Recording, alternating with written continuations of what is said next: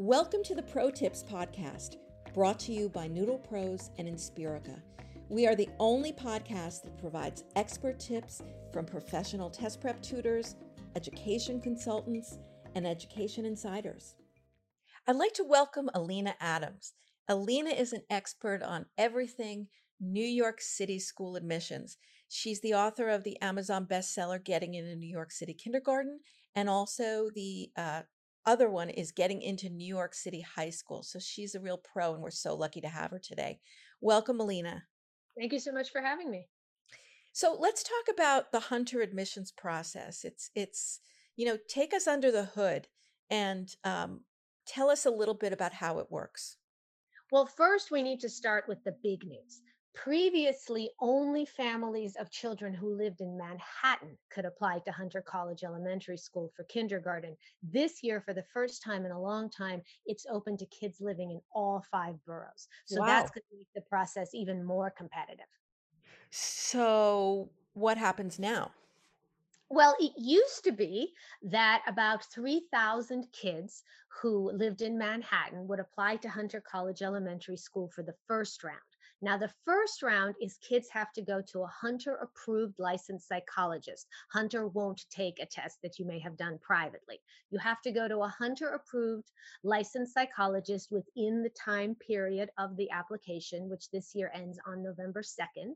And those children will take the Stanford Binet test. Mm-hmm. Of those 3,000 children, Hunter usually takes about the top 300. Now, this is interesting because in the past, since parents paid the psychologist, they would get their child's score. And whether or not their child qualified, they would at least know what their child's score was as well as insights about their child's strengths, their weaknesses, all of that. A couple of years ago, Hunter made the change that even if the parents are the ones paying for the testing, they're not going to get the report. The report goes straight to Hunter. Hunter will then decide who makes the cutoff. At least in the past, when they used to say the cutoff is the 98.5th percentile or the cutoff is the 99th percentile, it was a more transparent process. Now it all sort of goes into a black box and you just have to take Hunter's word for it that your child either did or didn't qualify.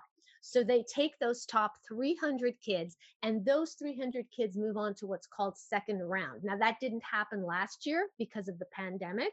So this year it looks like it is going to happen. Second round may, means they take groups of five or six kids and they put them through a faux class. They they go through, you know, they might have, be read to and ask questions. They might be asked to draw a picture. There might be some playtime blocks and that sort of thing. So after that second round, Hunter takes 25 boys and 25 girls. Tw- uh, 12 boys go on the wait list, 12 girls go on the wait list, and that's it. That's the last entry point. You can't apply again to Hunter until their high school, which is actually for them is seventh grade. They do hold their wait list until about second grade, and I have worked with some families where kids got off the wait list, but that's it.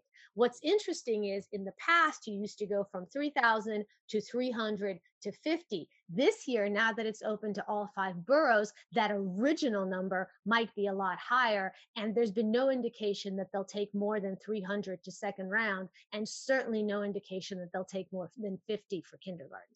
Wow. Oh my goodness. So what what is parent to do? You know, what what what do you suggest when you work with parents privately?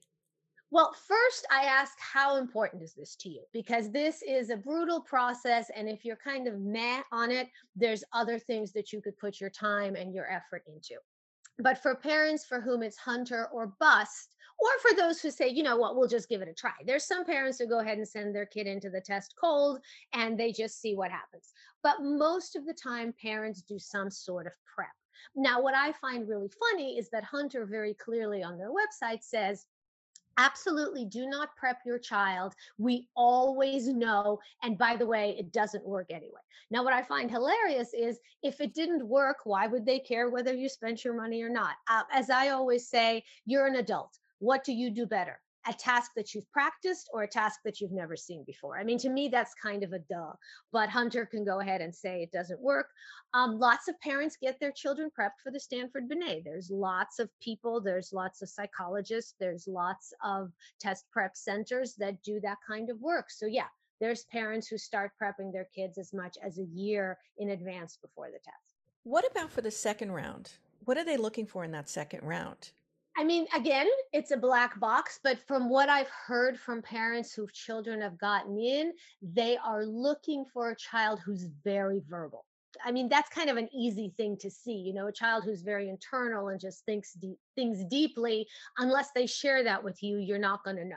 So they look for kids who are very verbal. They look for kids who are very detail oriented. They look for kids who transition well from activity to activity. Actually, it's funny. My my husband, who's a teacher now, and he went to Hunter himself as a child. What he likes to say is, they're not looking for the smartest kids. They're looking for the kids who are easiest to teach.